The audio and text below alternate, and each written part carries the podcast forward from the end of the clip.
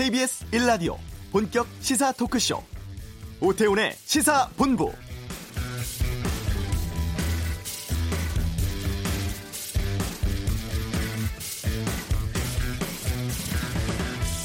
우리 정부가 어제 한일 군사정보보호협정 지소미아를 종료하기로 전격 결정한 데 대해서 일본은 현재 안보 환경 감안했을 때 잘못된 대응이다. 전혀 받아들일 수 없다면서 강하게 항의하고 있습니다. 예상치 못했고 유감이다. 이렇게 받아들이고 있는데요. 한편 미국은 이 종료 결정에 대해서 실망스럽다는 반응 그리고 한일 양국의 대화와 관계 복원을 촉구하기도 했습니다. 폼페이오 미 국무장관 한일 두 나라는 미국의 훌륭한 파트너이자 친구다. 두 나라가 함께 진전을 이루기를 희망한다고 말했는데요. 앞으로가 중요합니다. 오는 28일 일본의 백색 국가 제외 조치 시행일인데요. 여기에서 나올 일본 정부의 판단 그리고 미국이 북핵 협상과 중국 견제를 추진하는 입장에서 양국 상황에 어떻게 관여할지가 한일 관계 주요 분수령 될 것으로 보입니다. 오태훈의 시사본부 이슈에서 전문가 연결해 지소미아 종료 결정에 대해서 자세히 살펴보겠습니다. 한 주간의 스포츠 소식을 다루는 최동호의 관전 포인트, 빙상들이 연루된 한체대 전명규 교수의 파면 소식, 그리고 도쿄올림픽 방사능 문제 살펴보겠습니다. 2부 금요 초대석 1400회 수요 집회를 이끌어온 정의기억연대 윤미향 대표와 함께합니다. 오태훈의 시사본부 지금 시작합니다.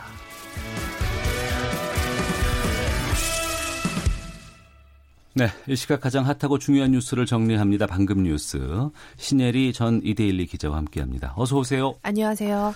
북한의 이용호 외무상이 오늘 오전에 아, 미국에 대해서 강한 메시지를 전했다고요? 네. 그 리용호 외무상이요. 미국이 대결적 자세를 버리지 않고 제재를 가지고 북한과 계속 맞서려고 한다면 오산이라고 밝혔습니다. 음, 외무상이 자신의 이름에서 발표한 이 담화문에서 이 북한은 대화에도 대결에도 다 준비가 되어 있다라고 입장을 밝혔는데요. 네. 이 이제 발언이 스티브 비건 미 국무부 대북 특별 대표가 오늘 이 3박 4일간의 방한 일정을 마치고 돌아간 아, 날이잖아요. 네. 그래서 네. 이 발표된 내용이 이 시점에 맞춰진 게 아니냐라는 관측도 제기가 되고 있습니다. 어, 리 외무상이요. 최근 폼페이오 미 국무장관의 언론 인터뷰를 여기서 거론을 했는데요. 이 폼페이오가 이성적인 사고와 합리적인 판단력이 결여되어 있다. 그러니까 네. 북미 협상의 앞길에 계속 어두운 그늘만 던지는 회방꾼이라고 비난했습니다. 있습니다. 이 폼페이오 장관이 최근 인터뷰에서 이런 말을 했습니다. 북한이 비핵화를 하지 않으면 역사상 가장 강력한 제재를 계속 유지하겠다라고 했는데요. 그러면서 이제 김정은 위원장 그리고 북한 지도자들의 이 비핵화를 계속 설득하겠다고 말했습니다. 아무래도 여기서 역사상의 가장 강력한 제재를 언급했기 때문에 북한이 음. 좀 발끈한 것 같습니다. 그런데 이제 그 리용호 외무상이 또 이렇게 말을 합니다. 일이 될 만한 하면 꼭 폼페이오가 끼어들고 일이 네. 꼬이고 결과물이 결국 날아간다. 그러니까 폼페이오는 미국의 현 대외 정책보다 앞으로 자신의 정치적 포부를 실현하는데 더 큰 관심을 두고 있다라면서 이제 비난의 목소리를 높였습니다. 네. 앞서서 비건 특별대표가 어, 방안 마치고 떠났다고 하셨는데 예정보다 하루를 더 머물렀거든요. 네. 어제 그 입장을 밝힌 게 있습니까 이번에? 네, 그래서 인천 국제공항에 이제 기자들이 모여서 지소미아 종료와 관련한 입장을 물었는데요. 네. 아무런 대답을 하지 않았습니다. 다만 이제 김현종 청와대 국가안보실 2차장이 비건 대표를 만나고 난 후 기자들한테는 이런 메시지를 전했습니다. 뭐 북미 간 대화가 전개될 것으로 보인다라는 인상을 받았다고 했거든요. 네. 그러니까 아무래도 조만간은 북한 오늘 전에도 말씀드렸듯이 지금 대화가 준비되어 있다라는 입장은 보였. 있 었잖아요. 음. 조만간 대화가 이제 정, 어, 시작되지 않을까라는 관측이 제기되고 있습니다. 알겠습니다. 건강보험료가 오른다는 소식이 있어요? 네, 내년에 건강보험료가 3.2% 오릅니다. 원래 올해 인상률이 3.49%였는데 인상폭은 조금 줄었습니다. 그런데 이제 직장인들의 본인 어, 부담금이 이제 월 3,600원 정도로 늘어나고요. 예. 지역 가입자는 가구당 월 평균 보험료가 2,800원 가량 오르 오르는데요. 일반적으로 이 건강보험률이요. 전월 전년도 6월에 결정이 됩니다. 그러니까 6월쯤에 결정이 됐어야 되는데 그동안 민주노총, 한국노 노총, 뭐 경영자 총협회 등 이런 이제 건강보험 가입 단체들이 반대를 하면서 이 보험료 인상에 대한 반대를 계속하면서 결정이 늦어졌거든요. 네. 이제 그 이들의 입장이 계속 얘기를 하는 거는 국고를 지원해야 된다. 이제 이렇게 건강보험료를 국민들에게 전가하면 안 된다라는 거고요. 어젯밤 심의위원회에서도 이런 반대 의견이 있으면서 굉장히 진통을 겪은 것으로 알려졌습니다. 사실 정부가 2007년부터 계속 건강보험료 예상 수입액의 20%에 달하는 금액을 정부 국고에서 지원을 해주기로 했는데 네. 그 동안이 20%는 지키지 못했고요. 음. 정부의 지원율이 한 15% 수준이었습니다. 그 가입 단체 쪽에 뭐 경영계, 노동계 이쪽의 반응은 지금 어떻습니까? 네, 경영자 총연합회가 유감이라며 입장을 먼저 발표했는데요. 어, 정부는 지금이라도 건보 재정을 재정에 대한 국고 지원율을 높여라라고 입장을 밝혔습니다. 지금 이제 건강보험 이용 기록들을 보면 과잉 진료 등의 문제가 좀 있었거든요. 과잉 진료요? 네, 그러니까 어, 진료 병원 측에서도 간단하게 해결할 수 있는 것들을 이것저것 하면서 좀 더 많은 음. 진료비를 청구하거나 또 이런 문제도 있습니다. 해외에서는 의료비가 무척 비싸기 때문에 사실 이런 감기, 간단한 감기 같은 걸로는 의사를 잘 보지 못하거든요. 네. 1년에 많아봤자 뭐 세네 번 정도 보는 상황인데 우리나라는 사실 꼭 필요하지 않아도 병원 좀 수시로 가는 경향도 있잖아요. 음. 이런 곳에서 바로 재정이 새는 문제도 있습니다. 그래서 이제 이런 재정이 새는 것에 대해서 방안을 좀 마련해서 국민들의 부담을 덜어야 한다는 의견도 나오고 있습니다. 네. 그리고 우리나라 소득 상위와 하위 소득 격차가 더 커지고 있다고요? 네. 우리나라의 소득 상위 20% 그리고 하위 20%의 소득 격차가 더 커졌습니다. 그러니까 소득 상위 20%는 좀 더 늘었고요. 하위는 그대로 유지가 음. 됐는데요.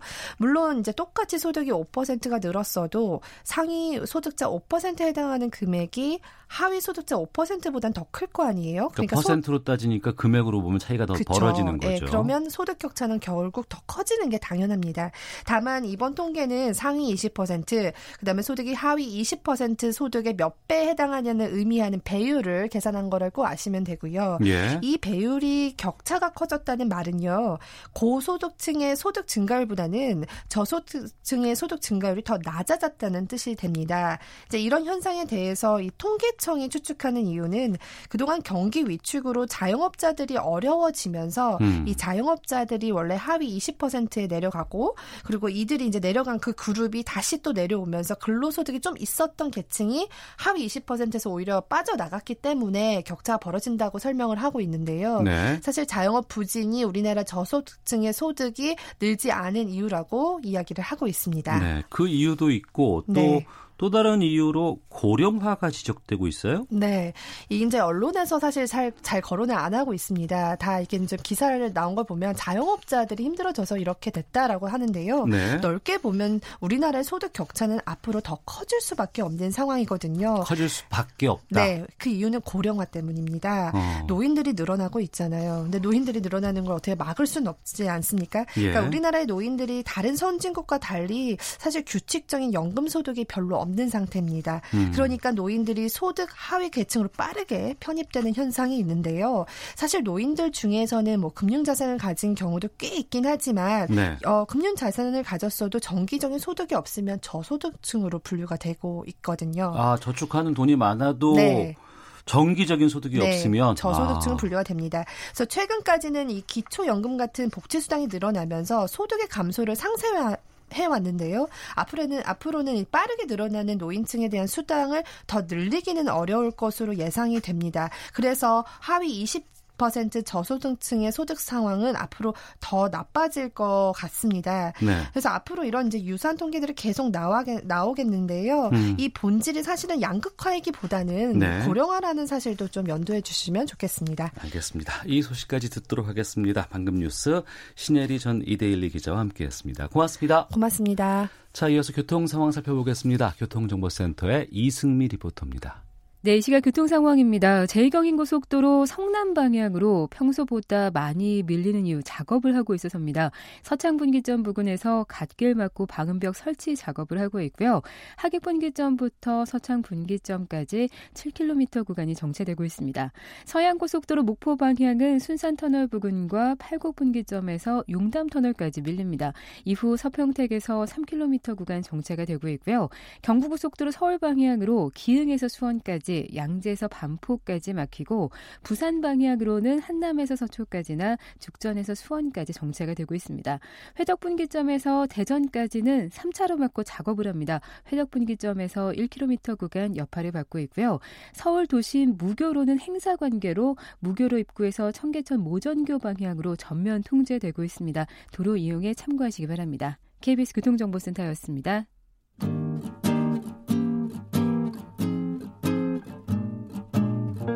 KBS 1라디오 오태훈의 시사본부 여러분의 참여로 더욱 풍성해집니다.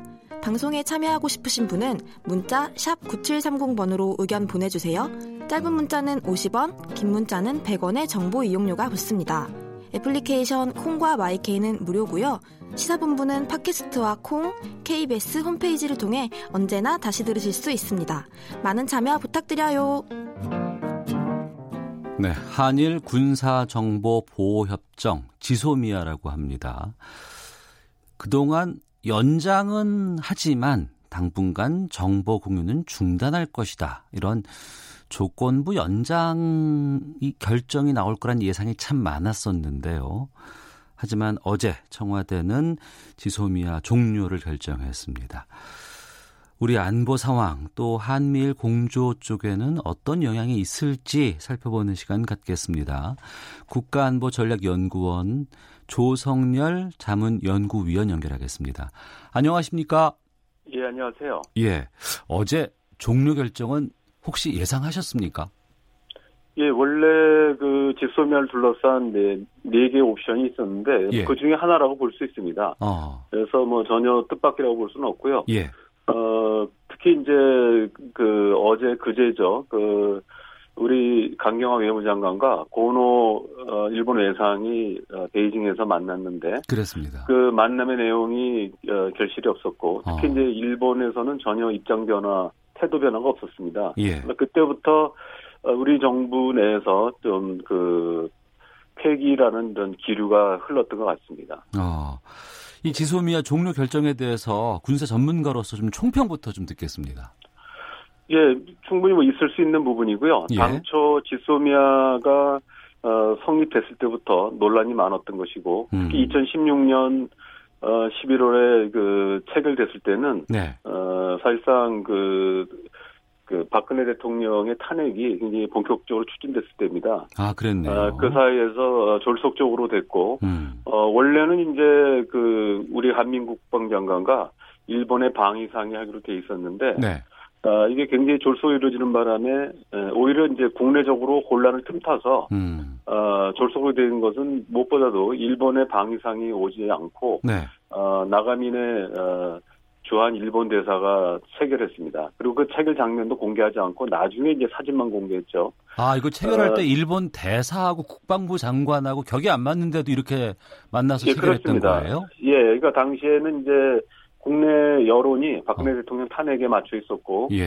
어, 이게 이제 결정된 지 27일 만에 이제 그 지소미아를 한다는 얘기가 27일 만에 체결이 됐습니다. 음. 어, 그래서 원래 논란이 많았던 것이고요. 네. 오히려 이제 그 문재인 대통령 정부가 출범하고 나서 음. 어 일반 국민들 입장에서 보면은 어, 문 대통령이 과연 그 20, 2017년이죠 첫해 어, 폐기하냐 아니냐고 관심이 있었습니다. 예. 그러다가 어, 마침 이제 2017년도에 북한의 어, 탄도미사일 도발이 굉장히 많았고요. 음. 어, 그때 총 19차례에 걸쳐서 북한이 탄도미사일 어, 중거리, 장거리, 대륙간 탄도미사일 시험 발사했습니다. 예, 예. 어, 이 때문에 이제 그 지소미아 문제가 좀 수면 아래로 가라앉았었죠. 음. 어, 그러다가 이제 작년을 거쳐서 이제 올해 이제 본격 문제가 된 것입니다. 예. 한일 군사 정보 보호 협정이에요. 그러니까 군사 정보를 교환하거나 공유한다는 뜻 같은데 그동안은 어떤 정, 종류의 정보를 교환해 왔었습니까? 예, 지금까지 나와 있는 부분은 예, 지소미아에 나와 있는 거는 이제 2급과 3급의 군사정부라고 명확하게 정해져 있습니다. 예. 어, 실제로 어, 북한이 이제 2016년 어, 이후에 어, 한 건, 2017년도에 19건, 작년에 2건, 음. 그 금년 들어서 7건 등 이제 어, 교환 실적이 있는데요. 네. 주로 이제 북한의 핵 실험이라든지 미사일 시험에 대한 어, 정보들을 공유한 걸로 알려져 있습니다. 음. 일본이 상당히 지금 반발하고 있습니다. 뭐 일본 정부는 믿을 수 없다. 경제 문제는 경제 문제고 지소미아는 유지하기를 원한다. 이렇게 밝힌 적도 있었는데 일본 쪽에서 지소미아는 어떤 의미인 겁니까? 예, 지금 일본 태도를 보면 정말로 적반하장이라고 아니할 수 없는데요. 예. 어, 사실 일본이 어, 이 우리의 이제 강제 동원 피해자 문제를 놓고 대법원 판결을 놓고 불만을 표시하고 이런 이제 일종의 과거사 문제에 대해서 일본이 경제 보복을 했습니다. 네. 어, 실제로 과거사 문제에 대해서 거기에 상응하는 것이 아니라 전혀 다른 그 수출 규제 조치를 했는데요. 어, 이런 부분에 놓고 우리 정부가 이제 그 직소미아를 조치를 취했는데 이 음. 부분에 대해서 어, 왜 경제 문제를 안보 문제로 하냐라고 하는 어, 스스로의 자기네들의 잘못은 전혀 되돌아보지 않는 것 같고요. 예. 어, 지금 일본이 반발하는 데는 사실은 그 한일 간의 정보 교류를 통해서 일본이 많은 걸 얻었다는 것이거든요. 네. 어, 특히 금년 5월 이후에 어, 지금까지 일곱 건이 있었는데 대부분이 이제 일본 측이 요구해서 음. 어, 군사 정보가 교류된 걸로 알려져 있습니다. 예. 이런 걸로 봤을 때 예. 어, 아무래도 군사 정보 교류를 통해서 일본이 이제 더 긴박하고 또 원했던 정보가 아닌가 생각합니다. 네. 그런데 이제 정보 공유를 안 하게 되는 거 아니겠습니까? 우리가 주, 주지 않는 건데 그럼 일본 안보에는 좀 영향을 끼치나요? 일본 쪽에선? 예, 사실은 뭐 지금 당장 뭐 예. 북한이 어, 미사일을 가지고 뭐 일본이든 한국이든 어, 군사 도발을 하지 않는 이상 사실은 뭐 당장 안보에 위협이 되는 건 아닙니다. 네. 어, 그런데 어, 북한의 어떤 핵미사일에 대해서 어, 일본이 과민반응을 보이는 것은 뭐 직접 북한이 일본을 겨냥했다기보다는 음. 어, 일본의 이제 안보 정책 구상들, 특히 2015년 9월 달에 안보 법제라고 그래서 한반도 유사시에 일본 자위대가 군사적으로 개입하는 이런 근거법들을 근거법을 마련했거든요. 네. 근데 일본의 이런 어떤 근거법들이 작동하기 위해서는 어, 기본적인 부분들이 어, 한일 간의 군사 정보 공유입니다. 음. 어, 만약에 북한이 어, 일본을 대 일본을 향해서 뭐 핵실험이나 네. 또는 미사일을 겨냥한다고 했을 때 예. 이때 초기 정보가 초기 정보가 필요하거든요. 예, 예. 어, 이러한 초기 정보를 바탕으로 일본은 이제 북한이 어, 일본에 대한 공격 조짐이 보일 때 어, 선제 공격을 하겠다. 이른바 어, 적기지 공격론이라는 거를 이제 정책으로 발표한 바가 있습니다. 네. 그런데 만약에 한국이 어, 북한에 관한 어, 초기 군사 정보를 제공하지 않으면 음. 이러한 그 일본의 그 대한 그 한반도에 관한 어떤 군사 정책이 쓸모가 없게 되는 거거든요. 예. 그래서 이제 지금 일본이 크게 반발하고 있다 이렇게 볼 수 있습니다. 예. 지소미아 종료 결정에 대한 영향 파장들 살펴보고 있습니다. 하 국가안보전략연구원의 조성열 자문연구위원과 함께하고 있는데요. 미국 쪽도 좀 살펴보겠습니다. 지소미아 한일 양국이 필요해서라기보다는 미국이 요구해서 체결된 것이다 이런 얘기가 있던데 애초에 미국이 지소미아를 원했던 특별한 이유가 있었나요? 아 그거는 조금 이제 그 정확하게 할 필요가 있는데요. 예. 어, 일단 지소미아를 직접 원했던 건 일본이고요. 예. 어, 2010년도에 일본이 먼저 요청을 했고요. 예. 어, 그리고 이제 이게 2012년도에 이명박 정부 때 어, 비밀리에 이제 우리 국무회의 통과했다가 예. 이게 언론에 알려지면서 그 우리가 취소했거든요. 어. 어, 근데 일본 입장에서 보면은 이제 한국 내 어, 한일 군사 협정에 대한 어, 반발 심리가 있는 걸 알고 있기 때문에 네. 여기다가 이제 미국을 끌어들인 겁니다. 일본이 미국을, 미국을 끌어들여 서 예, 일본을 끌어들이고 미국을 끌어들이고 그다음에 이제 군사라는 용어에 대한 과민성을 피하기 위해서 예. 그냥 비밀 협정이라고 해서 음. 어, 2014년 이제 12월 달에 한미일 어, 정보보호 약정 이렇게 이제 체결한 바가 있습니다. 네. 그래서 이런 형태로 해서 이제 물타기를 했고요. 음. 아, 그리고 아까 말씀드렸듯이 어, 박근혜 정부가 이제 탄핵 국면에 들어가면서 상당히 위기에 몰렸을 때 네. 어, 전격적으로 이거를 이제 통과시킨 거죠. 음. 그래서 어, 일단 미국의 정책적 이해가 없는 건 아닙니다만은 네. 아까 말씀드렸듯이 지소미아의 일차적인 그 수요자는 일본이었고요. 음. 또 일본의 이제 안보 법제를 뒷받침하는 어, 그 근거 조치였습니다. 그래서 네. 어, 직접 미국이 뭐 우선적으로 원했다고 할 수는 없고요. 네. 다만 이제 미국 입장에서 보면은 어, 중국에 부상하면서 한일 안보 협력을 좀 더 강화하려고 하는 요구가 있었습니다. 어. 어, 이런 부분들이 어, 특히 최근 들어와서는 이제 인도 태평양 전략에 따라서 한일 간의 군사 협력을 한 단계 높여서 어, 이른바 이제 한일 안보 동맹, 어, 지역 동맹으로까지 지금 구상을 하고 있는데요. 네. 어, 거기서 이제 한일 간의 어, 연결고리로 되는 부분이 지소미아입니다. 음. 어, 그런 면에서 본다면 뭐 미국이 원했던 건 사실이지만 네. 어, 1차적으로 추진했던 것은 일본이었고요. 네. 어, 미국은 이제 뭐 당장 안보적 이익보다는 이런 어떤 그 동아시아 정책의 틀 속에서 아. 어, 지소미아를 원했다 이렇게 볼 수 있습니다. 예. 지금 언론에서는 폼페이오 미 국무장관의 발언에 주목하고 있습니다. 이번 종료 결정에 대해서 실망스럽다, 우려를 표한다 이런 입장을 밝혔다고 하는데 앞서 일본이 미국을 끌어들였다고 말씀하셨습니다만 우리가 걱정되는 건 한미 동맹에 혹시 이게 영향이 있지 않을까 싶은 거거든요.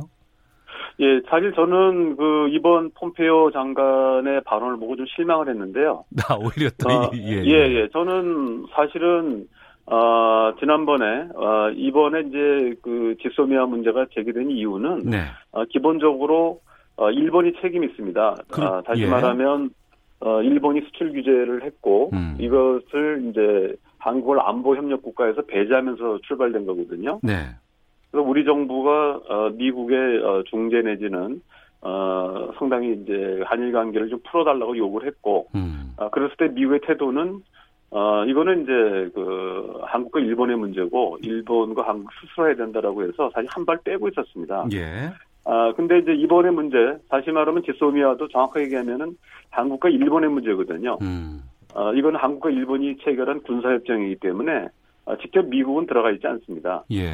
그래서 이거는 한미 문제가 아닌 한일 문제인데 음. 어, 이제 와선 미국이 이제 뭐 실망스럽다든지 이런 발언한 부분은 어 사실 지난번에 이제 일본의 수출 규제라고 하는 문제에서 미국이 좀 더 적극적이었다면 네. 이런 사태까지 안 왔다고 생각합니다. 예. 아 그때는 이제 방관하다가 아 이제 그 어, 이제 직소미아 그 폐기까지 오니까 이때 음. 뭐 실망했다라든지 뭐 유감이라든지 이런 표현한 부분은 아까 말씀드린 오히려 저는 이번에 미국이 보인 태도가 네. 아, 철저하게 어떤 동맹 관리의 실패가 음. 아닌가.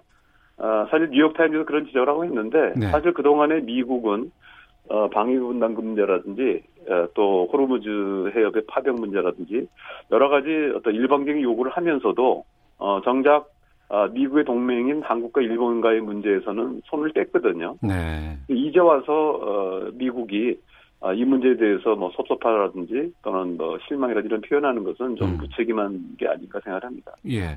조금 전 정부 발표를 보면은 지소미아 종료 시한이 이제 끝나게 되면 2014년 체결된 한미일 정보 공유 약정 T사라고 하는 것 같은데 여기에 따라서 정보를 공유할 계획이다 이렇게 밝혔습니다. 연장은 하되 당분간 정보 공유를 중단하는 조건부 연장 결정은 아니지만 종료는 해도 정보를 다른 차원에 공유할 수 있다 이렇게 이해해도 될까요 이 발표는? 예, 그러니까 아까 제가 그 네 가지 옵션이 있었는데 그 중에 하나입니다. 네. 아, 완전히 폐기하거나 또는 자동 연장하거나 그 사이에 두 가지 옵션이 있었는데 예. 하나가 이제 아, 직소멸 유지하되 정보 공유를 일시 중단하는 게 있고 또 예. 다른 것이 이제 지금 정부가 얘기한 것처럼 아, 지소미아는 폐기하되 한미일 정보공유 약정 티사로서 음. 아, 느슨하게나마 네. 삼국의 안보 협력을 어, 정보 공유를 유지하는 방법이고요. 음. 어, 지금 얘기하신 것처럼 2014년 12월에 이 부분이 통과됐고요. 네. 어, 이 부분에 따라서 2016년에도 11건, 2017년도에도 7건이 어, 이런 어떤 팁사에 의해서 어, 정보 공유가 이루어진 어, 실적이 있습니다. 네. 일본의 경제 도발을 만약에 왜 끝낸다 하게 되면은 이 주소미를 다시 고려해 줄 수도 있을까요?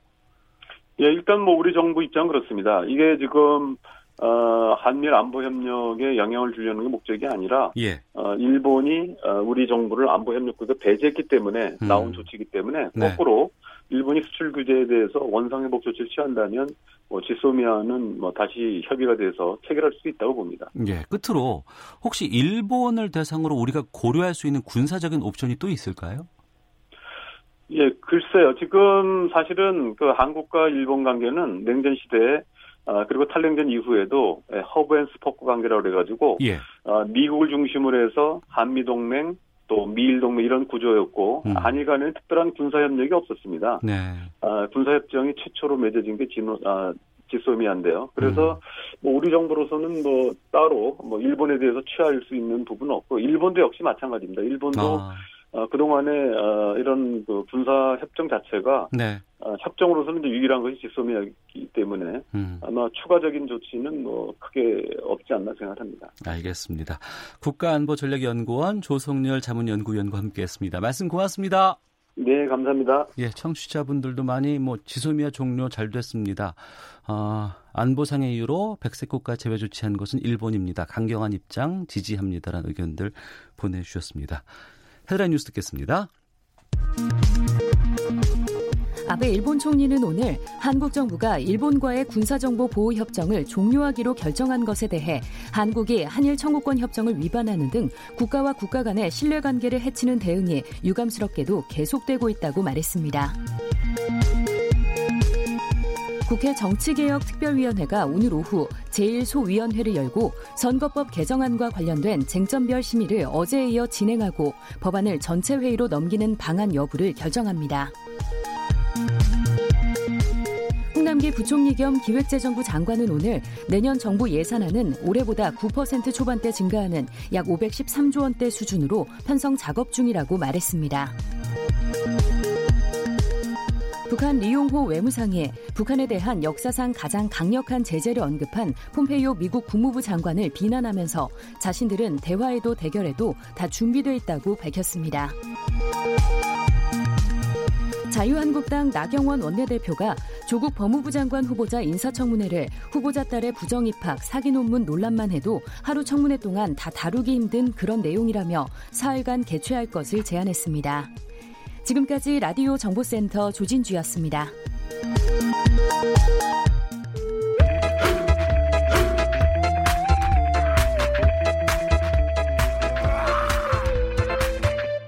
오태우래 시사 본부. 네, 시사본부는 유튜브에서 어, KBS 일라디오 시사본부 검색하시면 영상으로도 만나실 수 있습니다. 한 주간의 스포츠 소식을 정리하는 시간 최동호의 관전 포인트 스포츠 평론가 최동호 씨 함께합니다. 어서 오십시오. 예, 안녕하세요. 예, 예. 빙상 비리에 연루돼서 비난받아왔던 예. 한국 최대 전명규 교수 파면당했다고요. 예, 그렇습니다. 제가 생각하기에는 우리나라에서 가장 유명한 분 중에 한 분이 전명규 교수이지 않을까. 어. 이름을 모르는 분들이 거의 없지 않을까. 이제 그만큼 이 빙상 비리와 관련돼 가지고 계속 이제 회자됐던 그런 이름 중에 한 명이거든요. 네. 근데 일종의 이제 귀결이 됐습니다. 어제 음. 뭐냐면은 한국 최대가 징계위원회를 개최하고서 네. 어 파면을 의결했습니다. 음. 이제 한국 최대가 어제 이제 공식적으로 발표하지는 않았어요. 왜냐하면은 어, 최종 확인이 아니거든요. 그러니까 어, 징계위원회가 의결을 하고 예. 총장이 재가를 해야지 이제 최종적으로 확인된 건데 이제 총장한테 보고를 한 겁니다. 음. 어, 이 이에 따라서 어, 이미 이제 지난해에 이제 문화체육관광부가 이 전명규 교수에 대한 그 비리 의혹이 너무 많이 이제 제기가 되다 보니까 네. 어, 한국 체대를 감사를 했고요. 어. 감사하고 난 뒤에 전명규 교수에게 어, 전횡한 의혹이 있다. 음. 그러니까 한, 한 체대에다가 전명규 교수에 대해서 중징계를 요구한 바가 있죠. 네. 파면 징계 조치에 대해서 전명규 교수는 어떤 입장이에요? 전명규 교수는 굉장히 억울하다는 입장입니다. 어제 이제 징계위원회가 열렸고요. 예. 징계위원회에 열릴 때 출석하나요? 어 출석하죠. 왜냐하면 예. 소명을 해야지 되니까. 그렇겠죠. 그런데 혼자 오지 않고 어. 변호사를 어. 대동해서 출석했습니다. 그리고 네. 3시간 동안 음. 무려 3시간 동안 적극적으로 소명하면서 자신을 둘러싼 의혹을 반발했거든요. 네. 이 전 교수의 얘기를 들어보면은 이제 이 파면이 만약에 결정이 되면 나로서는 억울하기 때문에 오해를 해소하기 위해서 법적 조치를 취하겠다. 음. 이렇게 얘기를 했고요. 어, 전명규 교수는 특히 아직 1심 재판과 검찰 조사가 진행 중이고 수사가 끝나지 않는데 파면 결정은 억울하다. 네. 이 점을 특히 강조했습니다. 어, 알겠습니다. 그리고 문체부의 스포츠 혁신위원회가 대한올림픽위원회 대한체육회 분리하고 체육연금의 일시불 지급 등의 내용을 담은 권고문을 냈다고요? 예, 이거는 체육인들의 이해관계와 직결되는 문제이기 때문에 반발도 많을 것 같아요. 반발이 좀 예상이 되죠. 예. 그러니까 이 스포츠 혁신위원회는 기억을 잠시 되돌려 보면 지난해 예. 말에 이 스포츠 미투가 터졌죠. 아, 예, 예. 예, 스포츠 미투가 촉발이 돼서 스포츠계를 들여다 보니까 야, 이거 듣던 것보다 훨씬 더 음. 예상했던 것보다 훨씬 더 여러 가지 문제가 많구나. 네. 그래서 한국 스포츠의 밑그림을 다시 그려보자. 그래서 그 역할을 스포츠위원회를 만들어가지고 출발을 시킨 거였었거든요. 네. 그 동안에 이제 학교 체육 정상화 또 스포츠 인권 등등에 관한 권고문을 발표를 했고요.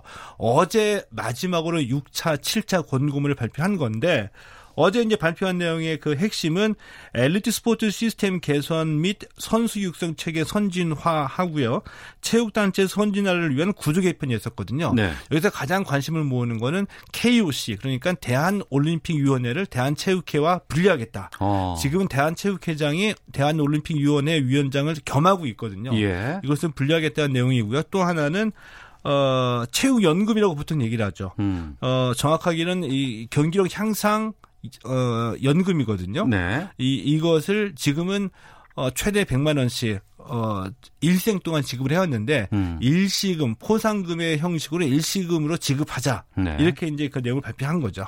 여기에 대해서는 대한체육회 쪽에서 상당히 반발이 클 것 같은데요. 어, 체육회는 반발이 큽니다. 왜냐하면 이것도 속사정이 그 어, 일종의 이해관계가 엇물려 있어요. 왜냐하면 어, 올림픽위원회가 분리가 돼가지고 이 국가대표 선수를 선발해서 국제 무대에 내보내는 역할을 KOC 올림픽위원회가 해버리면 네네. 대한체육회는 사실상 할 일이 없어집니다. 위상이 추락한다. 예. 어. 어 전국체전 약해지고 전국 체전밖에 크게 어. 할 일이 없어져요. 예. 그래서 반발했는데 어제 입장문 발표했거든요. 네. 입장문에서는 내부 구성원들의 논의를 통한 자발적인 의사가 없이 법 개정으로 밀어붙이는 것은 비민주적인 방식이다 이렇게 지적을 했고요. 어. 어, KOC 분리 권고가 스포츠계에 국제 스포츠계에 웃음거리가 될 것이라고 아주 강하게 반발했습니다. 네.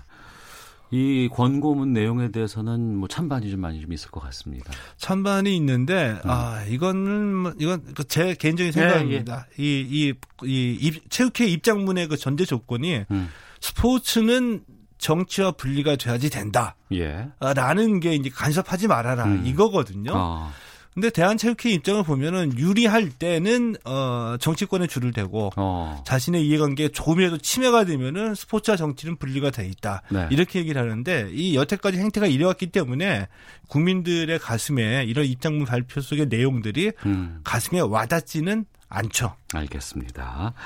자, 그리고 대한체육회 얘기 하나 더 해보겠습니다. 도쿄올림픽 앞두고 있는데 방사능 안전 문제, 독도 표기 문제를 일본 쪽이 제시했다고요? 제기했다고요? 예, 그렇습니다. 이제 도쿄에서 20일 개막돼가지고 사흘 동안 진행이 돼서 어제 이제 그 모두 마쳤거든요.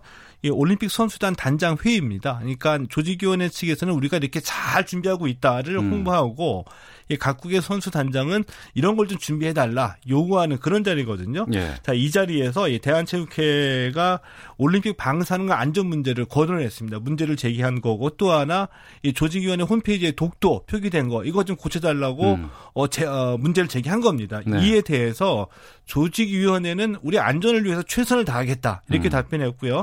원론적인 답변이죠. 그렇죠. 네. IOC도 조직위원회랑 협의를 해서 최선을 다하겠다 이렇게 얘기를 했거든요. 음. 우리가 생각해볼 문제는 좀 있어요. 뭐냐 하면 올림픽 단장 회의인데 체육회가 가가지고 어, 방사능 안전하게 해달라라고 하면 조직위원회가 할 수 있는 얘기는 최선을 다하겠다 이 얘기밖에 음. 없거든요. 네.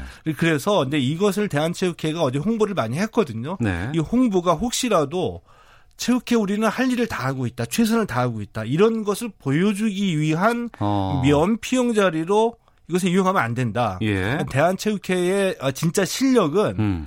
어, 이런 단장 위에서 올리 그 체육회가 우리 올림픽 안전을 담보해라라고 얘기하면 네. 올림픽 조직위원회가 알았다 우리 최선을 다해서 뭐 고치겠다 이렇게 얘기할 리는 없거든요. 음. 때문에 계속적으로 문제를 제기해서 실질적으로 IOC를 움직여서 결과물을 얻어내는 게 네. 이게 진짜 대한체육회의 실력이고 외교력이다라고 할 수 있는 거죠. 그러니까 그 부분에 그러니까 경기장 주변에 방사능 수치 같은 거 잴 수 있는 것들 좀 확인하고 자료도 받아야 되고 예. 그리고 이제 거기에 식자재 들어가는 것들에 대한 안전성 담보 같은 거 확인돼야 되고 무엇보다 먼저 다른 건 모르겠습니다만 그 그 올림픽 그 홈페이지에 들어가 있는 그 독도 독도 문제는 빨리 풀어야 될 것 같아요. 독도 문제는 이거 진짜 대한체육회가 반드시 이 삭제를 해야지 되는데 음. 왜냐하면 지난해 평창 동계올림픽에서 똑같은 문제를 일본 측에서 제기를 해서 네. IOC의 조언을 받아서 우리가 이 독도를 표기하지 않았거든요. 음. 똑같은 사례가 있기 때문에 반드시 독도 문제는 해결을 해야지 되는 거죠.